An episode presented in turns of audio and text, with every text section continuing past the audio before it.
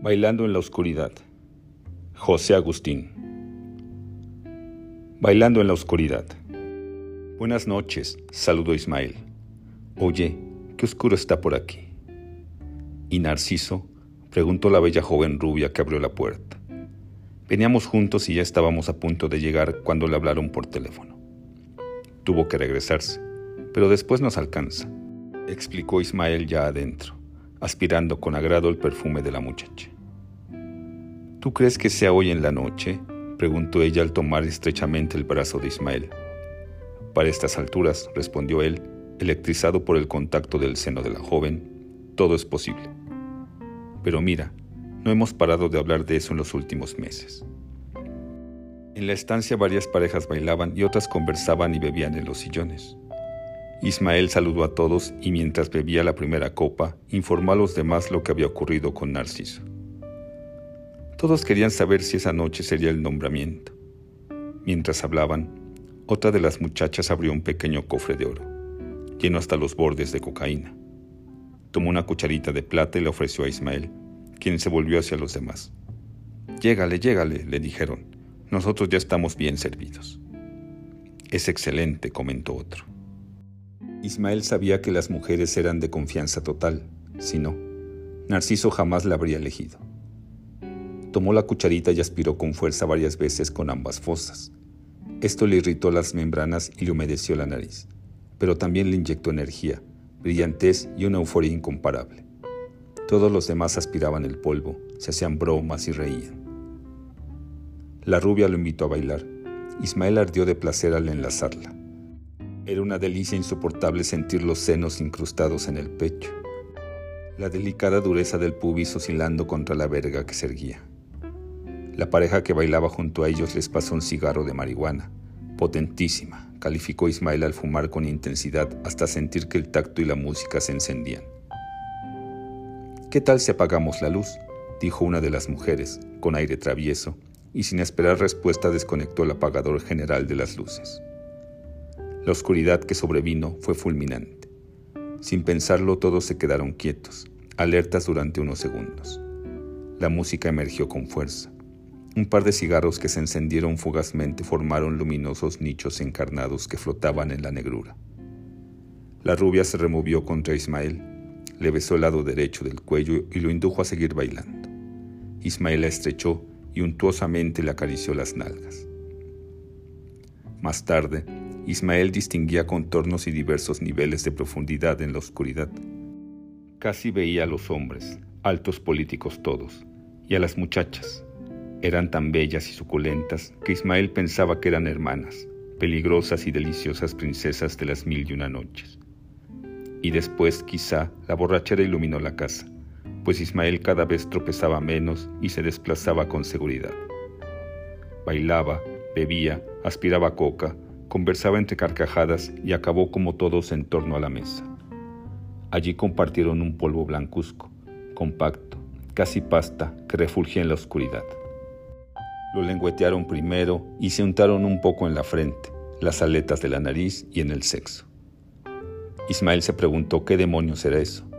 Experimentaba una euforia ilimitada, ardor y ebullición por dentro, mucha fuerza y deseo, ríos de aceites luminosos que corrían en él. Siguieron las rondas de cocaína, alcohol y marihuana. Bailaban en la oscuridad, se restregaban, se musitaban al oído, se acariciaban vorazmente. Ismael no sabía a quién tocaba y bailó con todas, con todos los que estaban allí.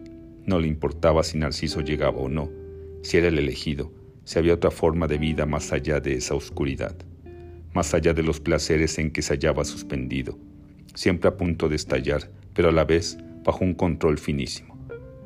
Bebía la oscuridad humeante, enervante, se perdía en la delicia de los senos, muslos, nalgas, los pubis insondables como la noche que su verga cometía con un feroz impulso ciego. Ismael no dejaba de reír, de hablar, con pausas, solo para fortalecerse y extender las sensaciones con tragos de vino espeso, con fumadas lentas y quemantes, con nuevas inhalaciones de cocaína. En el delirio de las cogidas interminables oía carcajadas, botellas que se estrellaban en el piso, golpes y gritos, música estridente, ráfagas de voces, quejidos, suspiros, oleadas de perfumes, semen, alcohol, humo.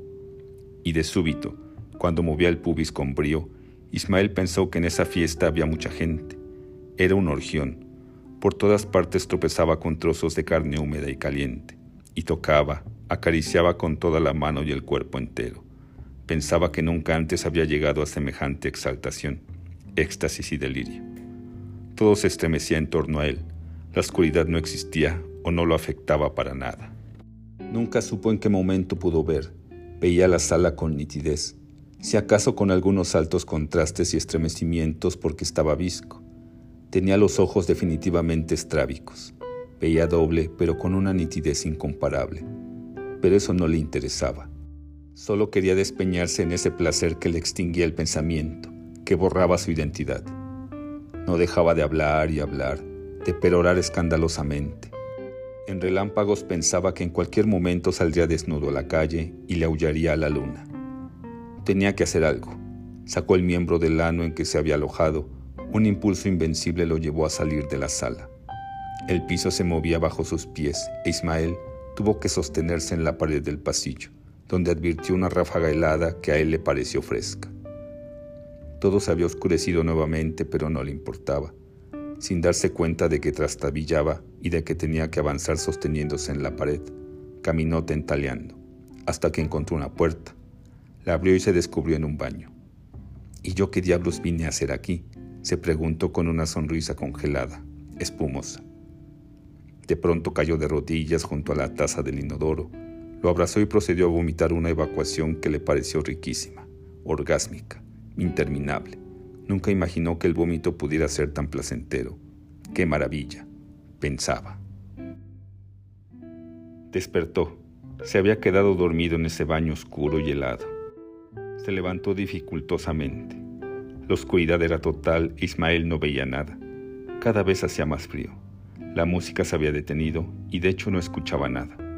Ignoraba cuánto tiempo había transcurrido mientras él yacía abrazado al inodoro, impregnado de su vómito, ahora insoportable. Silencio total. Ismael cada vez veía menos. La cabeza le dolía, pero aún conservaba mucha energía. Había que ir a la sala y seguir la fiesta pero ahora todo se hallaba en silencio, no parecía haber nadie. Con las manos bien pegadas a la pared avanzó por el pasillo, que le pareció más largo de lo normal. ¿Cómo no lo advirtió antes? Tropezó con un bulto y tuvo un sobresalto fulminante. Lo que semejaba bulto se hallaba junto a una especie de ventana. Se acercó, advirtiendo que su cuerpo, ahora horrorizado, se había contraído y se rehusaba a moverse. Pero de cualquier manera se acercó. No tenía miedo. Y sí, era una ventana, pero tras ella no había nada. La oscuridad era tan cerrada afuera como adentro, y el frío sobrecogía. Vagos perfiles querían formarse a lo lejos. De pronto una presencia se hizo tangible y el cuerpo de Ismael de nuevo se paralizó. Él no tenía miedo, pero su cuerpo sí. Afiló la vista, estiró las manos. No había nada, ni siquiera el bulto que creyó percibir desde un principio pero Ismael temblaba. No pensaba en el frío y por eso casi no lo sentía, pero allí estaba, cada vez más fuerte. Era el momento de tomar varios coñacs. Se fue de allí lo más rápido que pudo, con las piernas tiesas y las manos en la pared para no chocar. A tientas llegó a la mesa y tomó la primera botella que encontró. Bebió un largo trago para calentarse. Aún era muy fuerte el olor de alcohol, tabaco y sexo pero no había nadie. ¿A dónde se habían ido las hermanitas y sus amigos? Ismael pensó que quizá estuvo dormido mucho tiempo en el baño y todos se fueron.